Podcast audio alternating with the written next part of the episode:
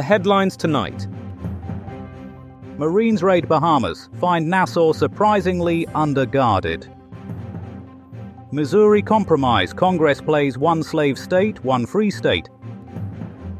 And Wyoming gets first national forest trees rejoice. Plus, coming up, we find out whether the New York City sewer system is ready for its close up. Those are the headlines. I'm Martin Bang, and this is News Bang. News Bang, unraveling the tapestry of misinformation thread by thread. 1776. On this day in 1776, the American Revolutionary War was in full swing. A ragtag bunch of freedom loving colonists, led by Samantha Nichols, decided they'd had enough of Britain's taxes and tea parties. Enter the Continental Marines, a rowdy bunch of founding fathers in uniforms one size too tight. These so called Minutemen were called such because they could don their wigs and tricorn hats in 60 seconds flat. They stormed British strongholds up and down the 13 colonies, causing mayhem with their muskets and melee attacks. One such skirmish saw them take Nassau, an idyllic Caribbean island known for its white beaches and even whiter sandwiches. The Redcoats didn't stand a chance against these colonial marauders as they looted their way through Fort St. John's and Cokes.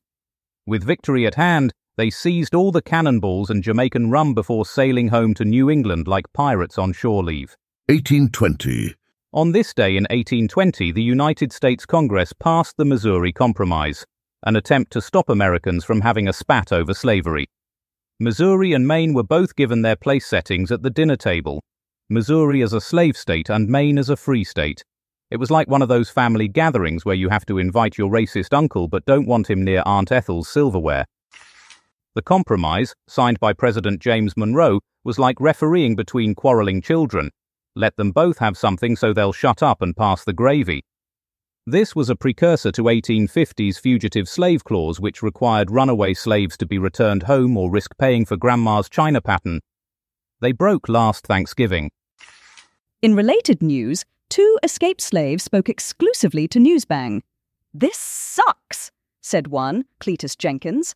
We finally found freedom in Canada, and now we got to go back to picking cotton till our fingers bleed. His companion, Lucinda Brown Phillips, added tearfully, I guess there ain't no justice for coloured folk, except maybe down at Judge Jenkins. He seems fair. 1891. Today marks the 1327th anniversary of a momentous occasion in America's lumberjack history. On this day in 1891, President Benjamin Bison Skinner signed an executive order creating Shoshone National Forest, the first ever national forest in Wyoming. Covering nearly two and a half million acres, or as they measure it there, Bob's front garden, it was intended to be a pristine wilderness for endangered species, such as trees and bears who had forgotten their own house keys. Despite being the least populous state in the Union, which isn't saying much when you think about it, Wyoming is still larger than most countries, including France and Belgium, put together sideways.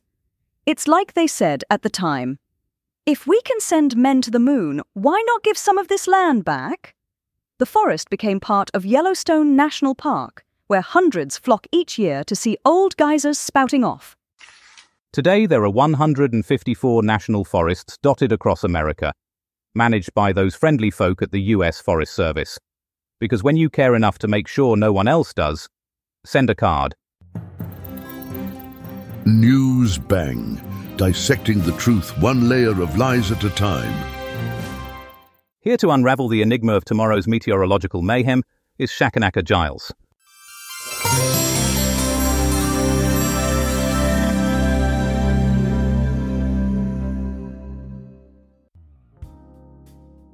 Tomorrow, in the southeast, expect a drizzle that's as persistent as a toddler demanding ice cream. It'll be a bit like a wet dog shaking itself all over your day. Moving on to the Midlands, where the sun will be playing hide and seek with the clouds, it's as if Mother Nature's having a laugh at our expense. In the north, it'll be a bit blustery, like a gaggle of old ladies gossiping in the corner of a tea shop. Keep your hats on, folks. And uh, Finally, in Scotland, it'll be a right mixed bag of weather. A bit like a lucky dip at a, a car boot sale, you never know what, what you're going to get. Whoa, and don't forget, it's Pancake Day tomorrow. So, whether you're flipping pancakes or dodging raindrops, have a good one. In summary, then, wet dogs, Mother Nature's jokes, old ladies' gossip, and a lucky dip, and that's all the weather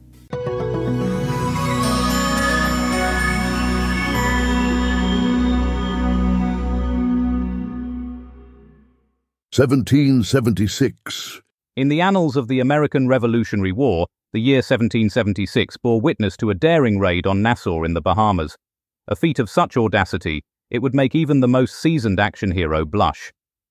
The Continental Marines, a formidable force under the stewardship of Samuel Nicholas, emerged triumphant, their plunder including military supplies that would later prove invaluable in their ongoing struggle for independence. The Marines, a formidable force of onboard security during naval engagements, were disbanded in 1783. Their legacy immortalized in the annals of history. And now, to delve deeper into the raid of Nassau, we turn to our intrepid reporter, Brian Bastable. Here I am, on the front line, it's mayhem. There's gunfire, shouting, chaos. The soldiers, a motley crew, fight for their lives, the lives of their comrades, and for their new nation. I see Samuel Nicholas, a tall man with a fierce look in his eyes. He commands the Continental Marines. They're a rough and ready bunch, but they're disciplined and they're brave. The British, they're not giving up easily. They're fighting back with everything they've got. But the Americans, they're determined. They're not going to let the British take their freedom away. I see a soldier, he's young, barely out of his teens. He's scared, but he's fighting. He's got a wound on his arm, but he's still standing. He's a hero. The battle rages on, but the Americans, they're holding their own. They're not going to back down. They're fighting for their freedom, and they're not going to stop until they get it. This is Brian Bastable reporting from the front line of the American Revolutionary War. The battle for freedom, the battle for the future. It's a battle that will go down in history. Uh, 1991. The year is 1991, and a motorist named Rodney King has been brutally beaten by officers from the Los Angeles Police Department. The shocking incident, captured on film by a resident and broadcast worldwide, has ignited public outrage and intensified tensions between the African American community and the police. Police brutality, the excessive and unwarranted use of force by law enforcement, and social inequality, the uneven distribution of resources within society based on factors like race, gender, and class, are now at the forefront of global discourse. To delve deeper into the unfolding situation, we turn to our correspondent, Ken Schitt. Ken, what can you tell us about the current state of affairs in Los Angeles? Greetings, degenerates. As we journey back to the godforsaken year of 1991, let's wallow in the seething cesspool of police brutality and social inequality that plagued the city of Los Angeles. Motorist Rodney King, a brother just trying to make his way in this fucked up world, was viciously beaten by a gang of Los Angeles Police Department thugs. It was like watching a pack of rabid dogs tear into a helpless victim, and the whole goddamn world saw it. The brutal assault was captured on film by a brave resident and broadcasted worldwide, igniting a public uproar that could not be ignored. People were outraged, and rightfully so. The police had crossed a line, and it was time to hold them accountable. But the truth is, this wasn't just about one incident. It was about the systemic issue of police brutality, a plague that disproportionately affects communities of color. It's about the uneven distribution of resources and the deep seated social inequality that keeps these poor bastards trapped in cycles of poverty and violence. We need to confront these issues head on to demand justice and equality for all. We need to stand up to the system that perpetuates this madness and fight for a world where everyone has the same opportunities, regardless of the color of their skin. This is Ken Schitt, signing off and reminding you that change is possible but it won't happen unless we demand it. Let's make a difference, one angry report at a time. 1820. A pivotal moment in the annals of American history, the year 1820, Congress passed the Missouri Compromise. This legislation, balancing the desires of northern and southern states, admitted Missouri as a slave state and Maine as a free state. Signed into law by President James Monroe, the Missouri Compromise sought to maintain equilibrium regarding slavery expansion. Missouri, a Midwestern state with a diverse landscape, and Maine, the easternmost state in New England, found themselves at the heart of this contentious debate. Slave states permitted slavery, while free states prohibited it before 1865. The U.S. Constitution's Fugitive Slave Clause obliged the return of escaped slaves to their owners. Hardeman Pesto now delves deeper into the intricacies of this landmark legislation. I'm here with noted historian Professor Sir Lionel Haystacks. We're discussing the Missouri Compromise of 1820, a deal that was struck to maintain the balance of power between the slave states and the free states in America. And what can you tell us about this compromise, Professor? Well, Martin, it was it was a significant event in American history. The Missouri Compromise allowed Missouri to enter the Union as a slave state and Maine to enter as a free state. This helped to maintain the balance of power in Congress between the slave states and the free states. That's right, Martin. It was a delicate situation. The northern states were opposed to the expansion of slavery, while the southern states were in favor of it. The Missouri Compromise was a way to keep the peace, so to speak. And how did this compromise come about, Professor? Well, it was a long and difficult process, Martin. There was much debate in Congress, and many different proposals were put forward before the Missouri Compromise was finally agreed upon. Yes, it was a real nail biter, Martin. The tension in Congress was palpable. I can only imagine the look on President Monroe's face when he finally signed the legislation into law and what was the impact of the Missouri Compromise, Professor? Well, Martin, it had a significant impact on American politics and society. The compromise helped to maintain the balance of power in Congress, but it also deepened the divisions between the slave states and the free states. It set the stage for the future conflict over slavery that would eventually lead to the Civil War. That's right, Martin. The Missouri Compromise was a temporary solution to a complex and contentious issue. It was a band aid on a bullet wound, so to speak. And what can we learn from the Missouri Compromise today, Professor? Well, Martin, I think there are many lessons to be learned from the Missouri Compromise. It shows us the importance of compromise and negotiation in politics, but it also highlights the dangers of trying to find quick fixes to complex problems. It's a reminder that the decisions we make today can have far reaching consequences for future generations. That's right, Martin. The Missouri Compromise may have been signed over 200 years ago, but its lessons are still relevant today. It's a reminder that we must always strive to find common ground, even in the face of seemingly insurmountable differences. Well, there you have it. The Missouri Compromise of 1820, a deal that helped to shape the course of American history. Thank you, Professor Sir Lionel Haystacks, for joining us tonight. Good night, Martin. Good night. Uh. But it's not good night from me because up next, Leave 1913. Thousands of women marched in Washington, D.C. today, boldly protesting their exclusion from American society. The woman suffrage procession, the first of its kind, saw Alice Paul and Lucy Burns rallying for women's rights and equality. Now let's join our correspondent Melody Wintergreen, who's bravely battling the fashion faux pas of the era to bring us the latest from the front lines of first wave feminism. Washington, D.C., the year is 1913, and the streets are awash with a sea of sashes and signs. The air is perfumed with anticipation and the scent of change. It's a day that will be etched in the annals of history as thousands of women, led by the indomitable Alice Paul and Lucy Burns, march in protest against their exclusion from American society. This isn't just a parade, it's a procession for progress, a march for the matriarchy. The woman's suffrage procession, as it's been christened, is not just another walk in the park. It's a stride towards equality, a step towards justice. It's the first suffragist parade in D.C., and it's not just about making footprints, it's about leaving an imprint on the political landscape. Alice Paul, with her fiery spirit and unyielding resolve, stands at the helm of this monumental movement. Beside her, Lucy Burns, her eyes ablaze with determination. Together, they've orchestrated this symphony of solidarity for NASA, turning Washington into their stage.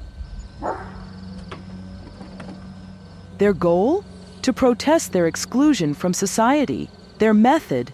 A march that will echo through time. The streets of Washington have become their soapbox, their platform to voice their discontent. As I stand here amidst this tide of tenacity, I can't help but marvel at the spectacle unfolding before my eyes.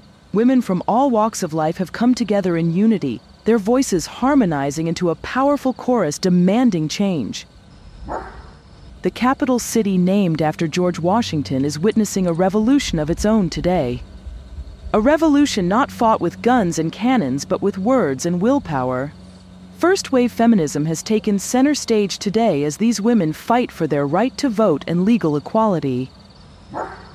So, as Alice Paul and Lucy Burns lead this procession down Pennsylvania Avenue, it seems that Washington, D.C. is not just the capital of the United States today, it's the capital of change, the capital of courage, and most importantly, the capital of women's rights. This is Melody Wintergreen reporting for Newsbang at the heart of a revolution. Newsbang, the unveiling of the unseen, the revealing of the real. Ryder Boff presents this segment on the first indoor ice hockey game at the Victoria Skating Rink in Montreal, 1875. Watch James Creighton and McGill University students skillfully dodge opponents and navigate the ice rink with a puck.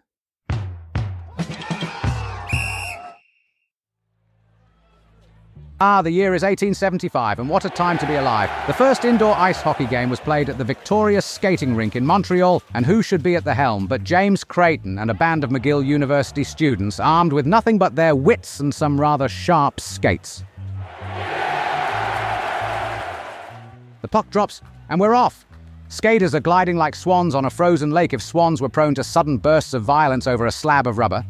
There's Creighton dodging an opponent with the grace of a gazelle being chased by a particularly insistent lion. And look at those McGill boys go, skating as if they've just realised their diplomas depend on it. Now, let me tell you, back in my day at public school, our version of ice hockey involved sliding dinner trays across an icy pond while trying to avoid Mrs. Snetterton's disapproving glare. She'd stand there, arms folded tighter than an origami swan made by an arthritic monk. Montreal itself, ah, what a city. A place where the streets have more culture than my ex wife's yogurt maker. Founded in 1642, when most Englishmen thought bathing was something only to be done every leap year. And let's not forget about McGill University, founded in 1821, older than my Aunt Maud's fruitcake recipe and twice as prestigious. Over 39,000 students flocking through its doors like pigeons to Trafalgar Square, minus the risk of being defecated upon from a great height. Back on the rink now, it's chaos on ice. One player's stick handling resembles that of a one armed wallpaper hanger during an earthquake. Another seems to have taken his inspiration from Bambi's first steps, legs splaying in directions nature never intended. It must be said, though, this newfangled sport has all the makings of greatness, speed, skill, and enough body contact to make even my chiropractor wince with glee. So here we are, witnessing history glide past us like so many hopefuls at a debutante ball, only far less polite and considerably more bruised by evening's end. Until next time, when I shall return with another tale spun from sport's rich tapestry, or possibly just unravel another yarn from my own checkered past.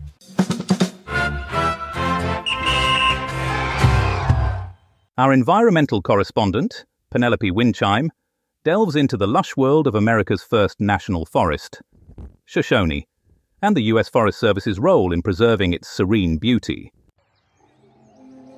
Ah, the whispers of history rustle through the leaves as we cast our minds back to 1891, when Shoshone National Forest sprouted up in Wyoming like a majestic green phoenix. This sprawling emerald paradise, nearly 2.5 million acres of whispering pines and chattering streams, became the very first national forest in the United States. It's a verdant jewel nestled in the bosom of the greater Yellowstone ecosystem, where Mother Nature hums her ancient lullaby.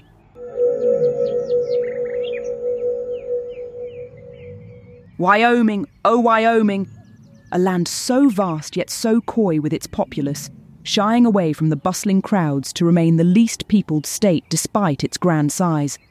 The tenth largest by area, but number one in our hearts for spacious skies and amber waves of grain.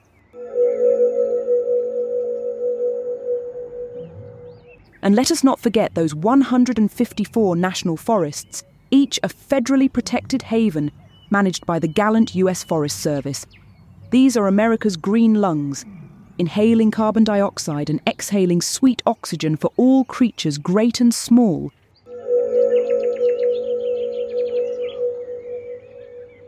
So tonight, as we nestle into our eco friendly bamboo sheets, let us dream of Shoshone's centennial trees standing tall like nature's own sentinels guarding the serenity of Earth's sacred spaces. For it is they who hold the secrets of centuries within their rings and continue to watch over us with leafy benevolence. Polly Beep, reporting on a thrilling day in transportation with colliding trains in Poland, the Loch Ness Monster aiding traffic police, ducks protesting in lower slaughter, and a roller disco on the M25. Well, it's a doozy of a day in the annals of transportation, isn't it? Buckle up as we take a whirlwind tour of 2012. Today's date, March 3rd, 2012. Two passenger trains, as if locked in a deadly waltz, have collided near the picturesque town of Szczekociny, Poland. A tragic tale of human error, resulting in 16 deaths and 58 injuries. Commuters, if you're travelling through the region, you might want to take a detour through the 14th century. In other news, the famed Loch Ness monster has taken a break from her usual cryptid antics and has decided to lend a hand to the Scottish Traffic Police. If you're driving along the A82 near Inverness, watch out for the occasional tail flick and the accompanying tidal wave. And if you're really lucky, you might just catch a glimpse of the elusive Nessie directing traffic with her mighty flippers. Meanwhile, down in the quaint English village of Lower Slaughter, the local ducks have decided to stage a protest against the recent influx of tourists. The A429 is currently gridlocked with feathered demonstrators who are demanding better access to the village's prime breadcrumb scattering spots. Lastly, in a bizarre turn of events, the M25 has been transformed into a makeshift roller disco. If you're stuck in traffic, why not lace up those skates and join in the fun? Just remember to keep your eyes on the road and your disco moves in check. This is Polly Beep signing off with a reminder to keep your spirits high and your seatbelts fastened. Safe travels, folks. News Bang, uncovering the naked truth one story at a time. 1972. In a blast from the past, we take you back to 1972 when Jethro Tull, a British rock band, unveiled their parody concept album, Thick as a Brick. A scathing critique of the genre, the album was presented as the work of an eight year old prodigy named Gerald Bostock, although the lyrics were penned by the band's lead, Ian Anderson. As we unravel this musical riddle, we turn to our culture correspondent, Smithsonia Moss, for a deeper dive into the world of concept albums and epic poems. Over to you, Smithsonia. Now, at this point of the evening, we welcome listeners on FM who've just joined us.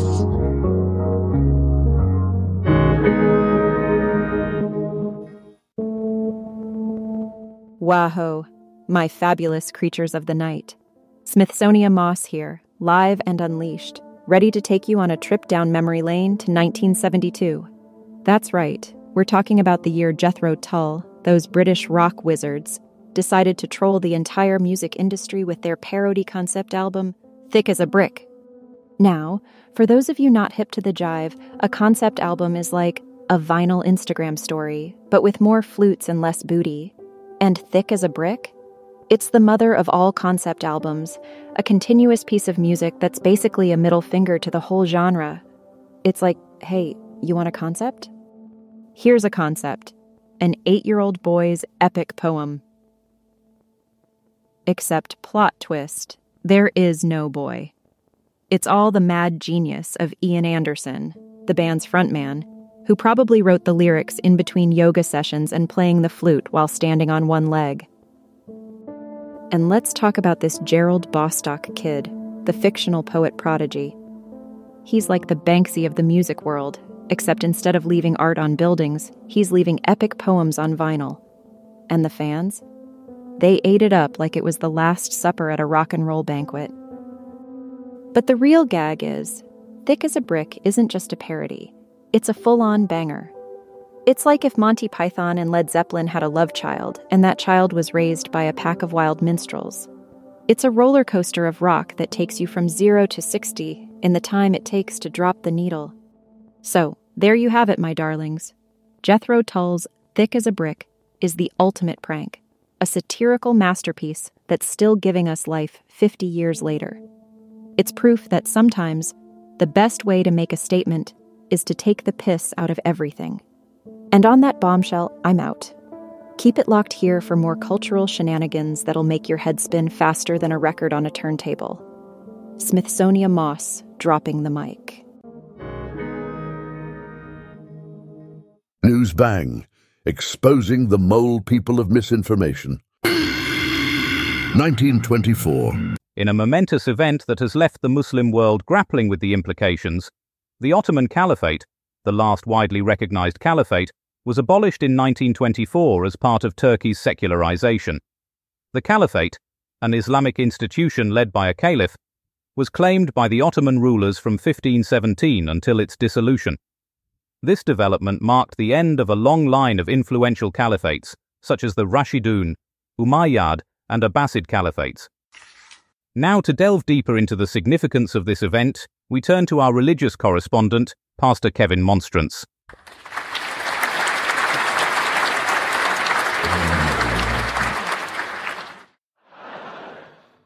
Thank you, thank you. Now, I must say, when the producer first told me tonight's theme would be the end of the Ottoman Caliphate, I thought, oh dear, how does one find humour in the abolishment of a centuries old Islamic institution? But then I recalled my dear old school chum, Mustafa al Hakim, whose family fled the Ottoman court in the early 1900s and opened an amusingly unsuccessful kebab shop in Wapping.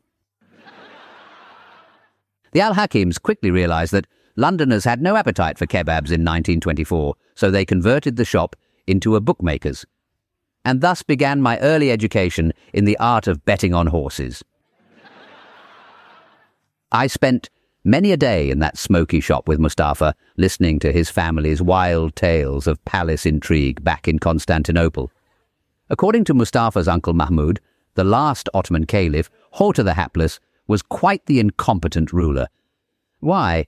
Mahmud claimed that Horta once got his turban stuck in his chariot wheel before an important battle delaying the army for hours.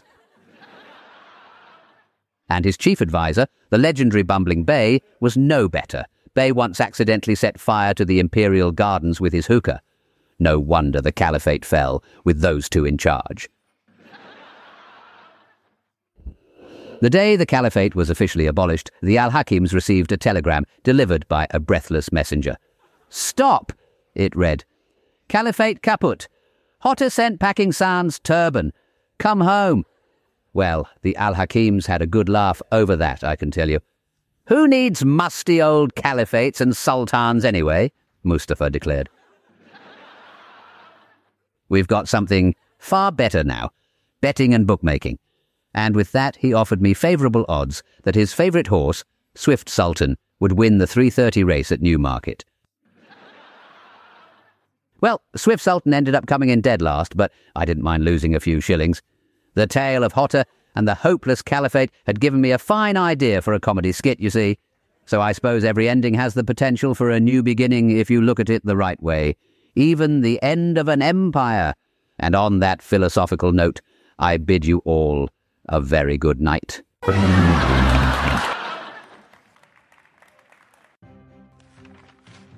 And now let's take a look at tomorrow's headlines.